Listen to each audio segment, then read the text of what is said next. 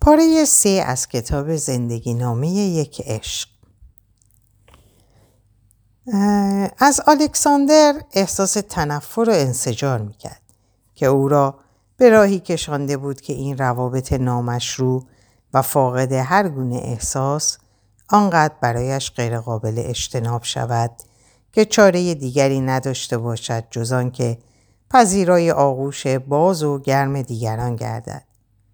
با این وصف ژن زنی نبود که به سادگی خود را تسلیم مرد دیگری کند. و اکنون خونسردانه از الکساندر متنفر بود که از رویای یک عشق درخشان مزیم به وعده های وفا شده و وفا نشده لطیف و شاعرانه عالی و کمال یافته صرف نظر کرده و نیازهای عاطفی او را بازیچه فرض کرده بود. از او تنفر داشت چون باعث چشیدن لذت گناه در بازوان یک فاسق شده بود. در شرایطی بس پر استراب و در سایه دروغهای بیشمار و وصل زده حالان که او شیفته حقیقت پرستی و مظهر راستگویی بود. از الکساندر بیچاره تنفر داشت چون دلش می‌خواست ماجراجویی در عرصه تمایلات جنسی زنانش را در کنار شوهر شرعی خود ادامه دهد وگرنه از ماده نشان دادن خود به هر ناشناسی اکراه داشت خصوصا که ترس نیز چاشنی آن باشد. و معروف است که می‌گویند بیوفایی ها و خیانت ها را بیم و حراس به تخریب میکشاند.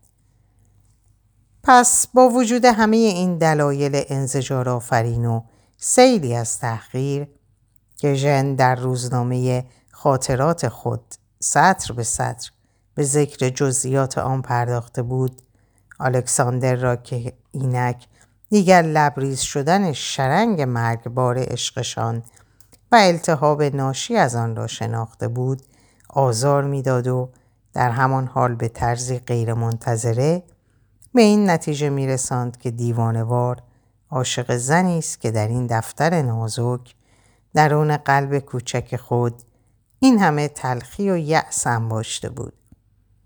هرقدر جلوتر می‌رفت شکنندگی این زن را که در طی هفت سال نادیده گرفته بود می ستود و زرافت روحی او را دلیل گرایشش به مرگ و قرار گرفتن در یک قدمی خودکشی بیفرجام می‌دانست.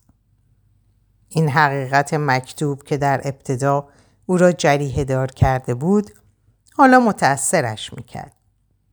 او که شوهری فریب خورده و سردی چشیده بیش نبود که میبایست در این یادداشتها به پیش می‌رفت و صفحات را ورق می‌زد. این تابلوی غمگین در جلوی چشمان او نه تنها دلش را بیشتر میسوزاند بلکه محبتی که او را به طرف ژن سوق می‌داد دو چندان می‌کرد. ژن کمی بعد توضیح داد که مخارج زندگی زناشویی تا چه حد می‌توانست در روحیه او اثر منفی بگذارد. از کودکی هنوز چشمان برق افتاده مادرش را که زنی رام و تسلیم و فرمانبردار شوهر بود به یاد داشت که هنگام دریافت پول از پدر خود را در آسمان ها می دید و آنچنان حرس پول داشت که حدی برا متصور نبود. اینک که خود زنی شوهردار و مادر دو بچه بود هنگام دریافت چک الکساندر برای مخارج خانوادگی خاطرات 20 سال پیش را مجسم می‌کرد و به همان اندازه اعصابش در هم میریخت. ممکن نبود پشیزی از این پول را صرف خود یا خواسته هایش کند. سوای خوراک و پوشاک و سایر احتیاجات خانه و خانواده تا آخرین دینار را فقط برای بچه ها خرج می‌کرد و الکساندر. حالا از خواندن این مطلب و یادآوری اینکه ژن همیشه او را به خصت متهم می‌کرد دگرگون بود. او نیز می توانست به سهم خود از این استقلال طلبی بیهوده همسرش ایراد بگیرد. زیرا ژن از مدتها پیش اطمینان قاطعی به این داشت که فراهم آوردن رفاه و آسودگی در زندگیش اگر از جانب الکساندر باشد چیزی جز لگام زدن بر توس... توسن رویاها و مهار کردن تمایلات نهانی او نخواهد بود. ژن به داستان کوچک و موسیک دیگری اشاره کرده بود. سه سال قبل در بازگشت از سیدنی برای او شلوار کتانی بسیار لطیفی سوقات آورده بود و اطمینان داشت که بلا فاصله آن را خواهد پوشید.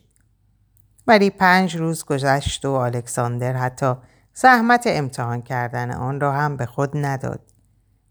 هیچ نمی توانست حدس بزند تا چه اندازه زنش را دل شکسته و معیوس کرده.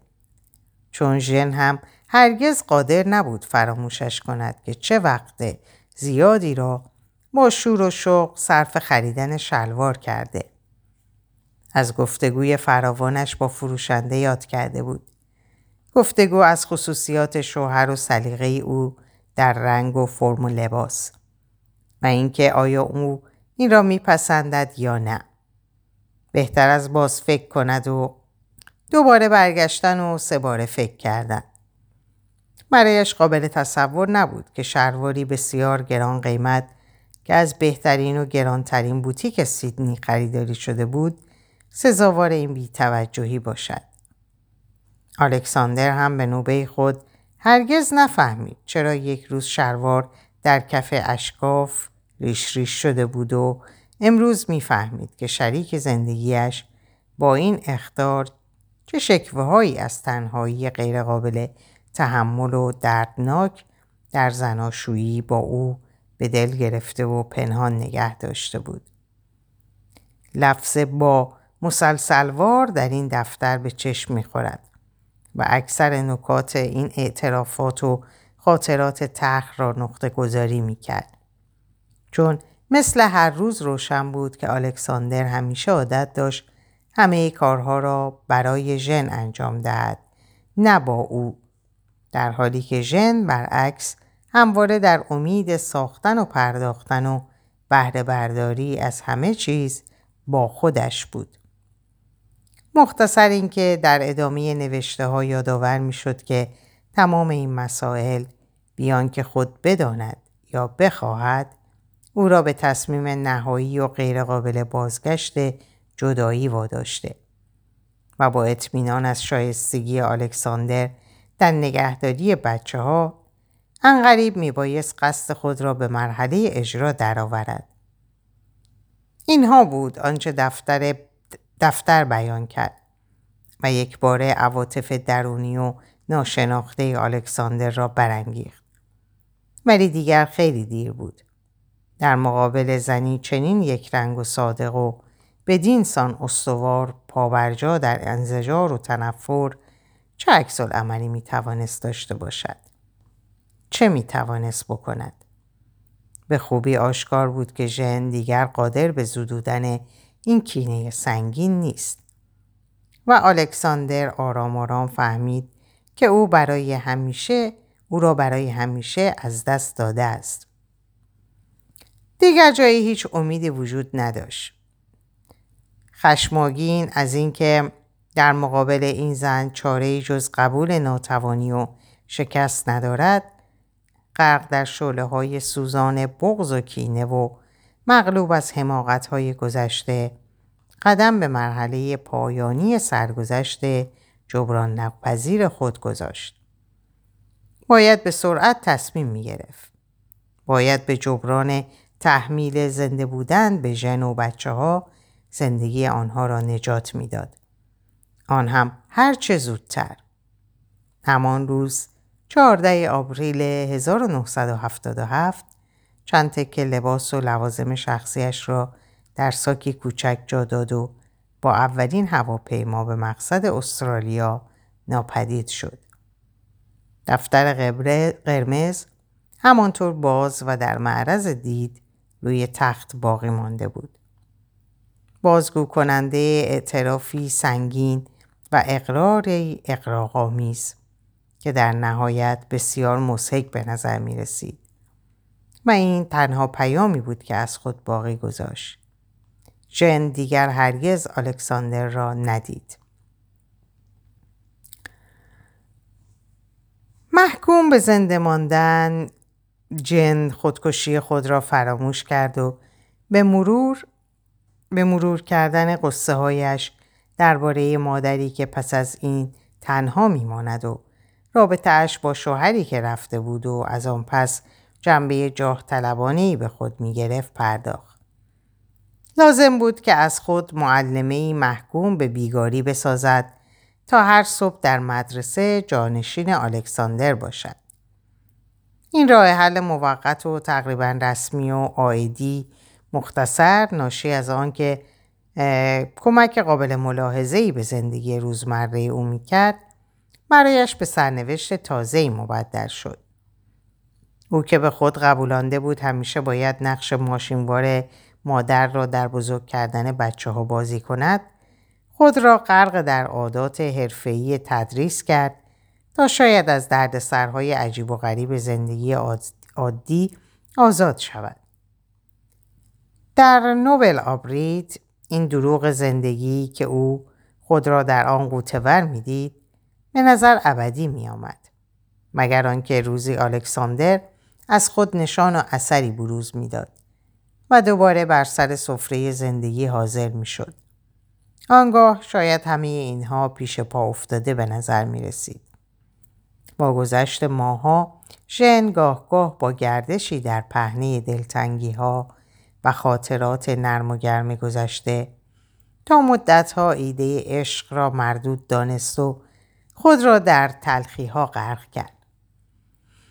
بعدها بیان که از خاطر الکساندر رها شود خود را ژن موجود در جسمش را زن دیگری یافت. نه تا جایی که مردی بتواند خواسته های این زن جدید را که در وجود او قالبی نو گرفته بود برآورده سازد. پیش آمده بود که بعضی صحبتهای گرم استوایی خود را به تنهایی در ماه اصل ببیند و در آن ساعات گویی قدرت میافت تا بر رنگهای متلون احساسات زنانگی خود فائق شود. نوعی نشاط و شادی گنگ به او دست می‌داد و آسایش درونی ناشی از تنهایی با اثر مثبتی که بر او داشت راقبتر راقبترش می ساخت تا در نظر دیگران خوشایندتر از گذشته ها جلوه کند. او از اینکه شوهری در کار نبود و دوباره به دنیای دختری و تجرد بازگشته بود لذت بیشتری می بود. و این چنین بود که ژن همراه فرزندانش ماکس و برنیس به خانه چوبی و مستحکم در دره سبز و استوایی اسباب کشی کرد. خانه که گردا گردش را ایوانهایی رو به آبهای نیلی و گرم و امواج سپید اقیانوس احاطه کرده بود و زیر سقفی از شیروانی زنگ زده و قرمز رنگ زندگی جدیدی آفرید تا اینکه در روز 14 آوریل 1979 مردی که می توانست ریویر باشد در پورویلا از هواپیما پیاده شد. تمام خطوط چهره مسافر بی نهایت شبیه شوهر ژم بود. ولی در نیمروخش اثری از قبقب سنگینی که دو سال پیش در زیر چانه و صورت پایین افتاده الکساندر شکل گرفته بود دیده نمی‌شد. چشمایش نگاهی عصبیتر و کاوشگرانه تأثیر ناپذیرتر و در عین حال غمگینتر داشتند. جستش لاغرتر از گذشته بود اما سرش که با حالتی بی اندازه مغرور برگردنی راست و مردانه افراشته شده بود حکایت از اراده ای راسخ داشت. چنان که گویی به ناگهان مظهری از نفوذ و استبداد و سلطجویی بر باند داغ فرودگاه قدم گذاشته بود. با آنکه در نوعی زیبایی غیرقابل انکار قوتور بود سعی داشت وانمود کند که از این زیبایی بیخبر است و به دینگونه به زنان اطراف خود میفهماند که هرگز از او انتظار نداشته باشند از جاذبه مردانه و گستاخ و بیرحمانه خود دست بردارد.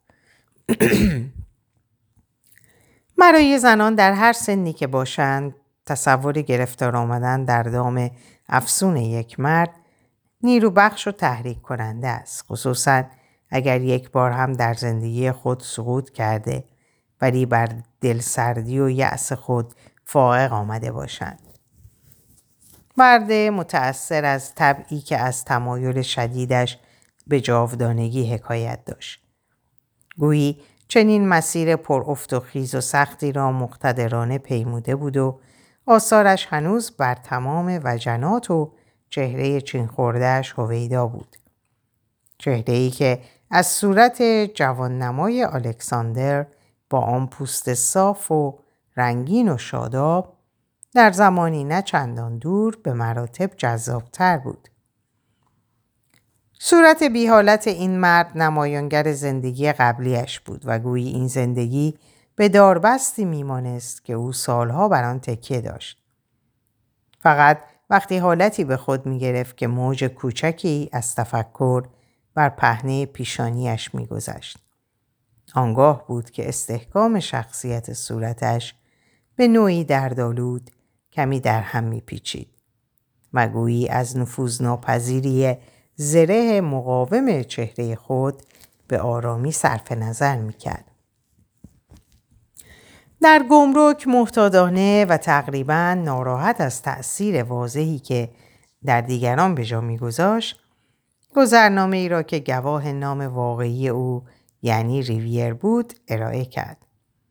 نام کوچک او تعجب مأمور پلیس را که میپنداشت او را شناسایی کرده برانگیخت. او کتاب چون بلا فاصله پرسید یک آگهی جلب سیار از حدودا یک سال و نیم پیش و با مکسی افزود در مورد الکساندر ریویر. برادرم؟ بسیار طبیعی و با استادی یک بازیگر حرفه‌ای تئاتر و در عین حال با چهره حیرت زده و مبهوت و اندکی ته لحجه نیوزیلندی ادامه داد. منم دنبالش میگردم و معمور گمرک با نگاهی کاوشگر و عکس عملی کند که ناشی از موقعیت بود از او خواست به دفتر یک بازرس خشک و اساقورت داده انگلیسی برود. در آن زمان جزایر نوول آبرید تحت قیمومت فرانسه و انگلیس هنوز حالت معشوقه مردد میان این دو خواستگار پرقدرت را داشت و به همین دلیل تحت شرایطی دقیق امکان برخورداری از هر دو ملیت برای ساکنین آن وجود داشت. اکتاو ریویر خود را از پی بردن به ناپدید شدن مرموز دو سال قبل برادر دوقلویش الکساندر عصبی نشان داد و پس از آنکه بازرس دستور ثبت و الحاق عکس در پرونده تجسس را صادر کرد جلوی دوربین عکاسی قرار گرفت. بازرس تشخیص داد که لاله های گوشه بلبلی اکتاو اندکی فاصله دارتر از الکساندر به چشم می آید. او نمی‌دانست که برادر قایب هشت سال قبل این بیلطفی کوچک طبیعت را با سپردن خود به چاقوی یک جراح پلاستیک استرالیایی در ملبورن برطرف کرده بود. بالاخره اکتاف توانست با صرف مختصری وقت جهت رفع سوء زن پلیس در حالی که نشانی محل سکونت زن برادر خود را در دست داشت آزادانه بیرون بیاید. وقتی ژن در را باز کرد الکساندری شیکپوش مقابل خود دید که او را نمی. مرد لحظه ای سب کرد و با لبخندی پرسید به نظرم خانم ریویر هستید. این لبخند درست همانی بود که از ساعت اول زندگی با الکساندر آرزویش به دل ژن مانده بود. لبخندی مردانه، اندکی درونی، کمی ناشی از شرم و فاقد هر گونه کممایگی و بیشخصیتی که فقط برای خوشایند جلوه کردن نزد دیگران و لبان الکساندر نقش میبست. ژن لبانش را در حضور این مرد که با شوهرش مو نمی‌زد به هم فشرد.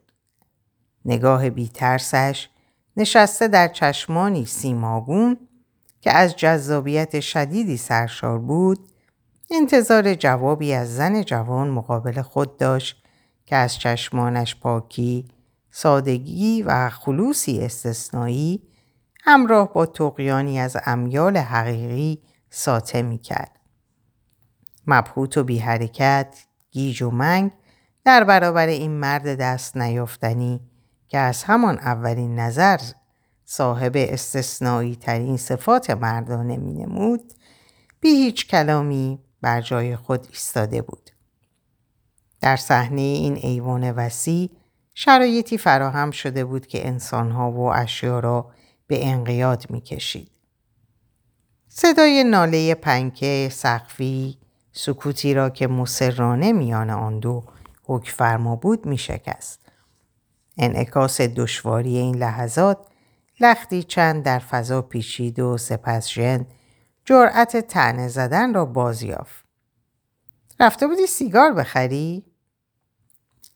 شما همسرش هستید؟ منو مسخره می‌کنی؟ من اکتاف هستم. می‌تونم بیام تو؟ نهجه نیوزلندی او که به زحمت در هر چند کلمه یک بار بروز می‌کرد بعد از لحظاتی ژن رو به خود آورد. انگار که از خشم انباشته طی دو سال آزگار فارغ شده باشه. ناگهان شلیکی از خنده های عصبی متشکل از عصبات شکسته و بی سر و ته را به شکل قهقهه دیوانوار سر داد.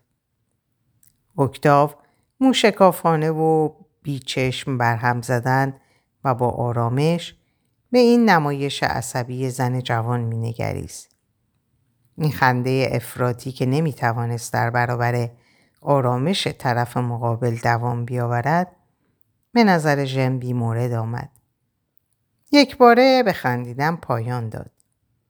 سعی کرد در چشمان سرد مخاطب خود بنگرد و بالاخره به او گفت شما اکتاف هستید؟ واقعا؟ اکتاب ریویر و دستاشو به سوی اون دراز کرد. جلوتر اومد و در اون لحظه مشخص که زن خواست دست راستش رو به فشاره ناگهان اونو مشت کرد. ژن شگفت زده تعادل خود را از دست داد و چند لحظه ای فضای لودگی و پرتعنه حاکم بر محیط رو فراموش کرد. در نتیجه این حرکت برای بار دوم اکتاف انگشتانش رو به آرامی باز کرد و ژن فشردن دست اون رو پذیرفت. با این احساس عجیب که تماس دستها اونو به سوی آشنایی با مردی مشکل پسند و بر توقع می‌بره. به خاطر آورد که الکساندر چقدر با اون تفاوت داشت چون در این منطقه دور افتاده اقیانوسیه همیشه در برابر اکثریت زنان صحب الوصف و سست اراده بود.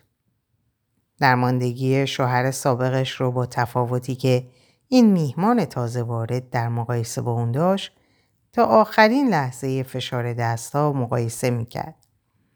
سرگشته و متحیر اکتاو رو به درون برد. کودکان در دوردست ساحل کلاه حسیری بر سر و زیر تابش سوزان خورشید بازی می‌کردند. در خارج از خونه هیچ شیعی از تاثیر گرمای رخوتبار در امان نمونده بود. اقیانوس سوسی و کرخی خود رو با موجهاش که تا افق گسترده بود بر ساحل پر جنب و جوش میکوبید. آب در این ساعت روز به آتشی مذاب میمونست که تمام مسافت تا پاپیت رو طی می‌کرد. درختان بلند ماهون زیر باد پرزور استوایی میلرزیدند و پرتوهای عمودی نور بیرون با بلعیدن سایه های داخل راه مارپیچ خود را از سایبان حسیری و شیشه های کوچک و رنگی پنجره های مشبک به اتاق باز می کرد و نقش برگ های خشکیده رو بر زمین می انداخت و محو می کرد. اکتاف در برابر این طبیعت ساکن و بیتفاوت و خستگی ناپذیر این طبیعت آتشزا و رخوت انگیز که گویی تا قیامت ادامه داشت ساکت ایستاد. ولی سکوت اون هیچ شباهتی به سکوت الکساندر نداشت. سکوتش به تیری میمانست که آرام و بی صدا در دل هدفش زیر پوست ژن فرو می‌رفت و خون رو در بدن زن جوان به خروش وامی داشت. سکوتی بود تسکین دهنده و مطبوع که جای خود رو میان آن دو باز می کرد و به صدای نفسهاشون اجازه بیرون اومدن می‌داد. مژن که هنوز حیران و مبهوت بود خود رو در اون خوشحال می‌دید. اکتاف می‌دونست چطور در اون احساس آرامش بیافرینه. میان که کوچکترین خلایی مجال بروز داشته باشه. بالاخره اکتاو روشو برگردون. نوازش نگاهش همچون شلیک گلوله تفنگ با عزم راسخ در نگاه نکردن مستقیم به چشمهای مخاطب شن رو متعجب ساخت. نرمی این نگاه از جانب مردی که علاوه بر فهم و شعور سرکشترین حالات مردانگی از سر و پاش میبارید واقعا جلب توجه می‌کرد. از ماورای موجه های بلند و در اعماق چشمان او افکاری رو می‌شد سراخ کرد که پس از خطور اونها مرد بلا فاصله همچون فرمانده قشون به کارشون می‌گیره. پس باید مراقب بود. به خود می‌گفت ژن آروم باش. اما مرد خیشتنداری کرد و برای به دست گرفتن رشته سخن آماده شد. گویی به خاطرات گذشتش دست یافته بود. ژن که سرانجام مشتاق شنیدن صدای اون بود پرسید خب مرد با لحنی صمیمانه و خودمانی حرفش رو آغاز کرد. در اینجا به پایان این پاره می‌رسم. براتون آرزوی سلامتی اوقات و ساعتی خوش و خبرهای خوش دارم. خدا نگهدارتون باشه.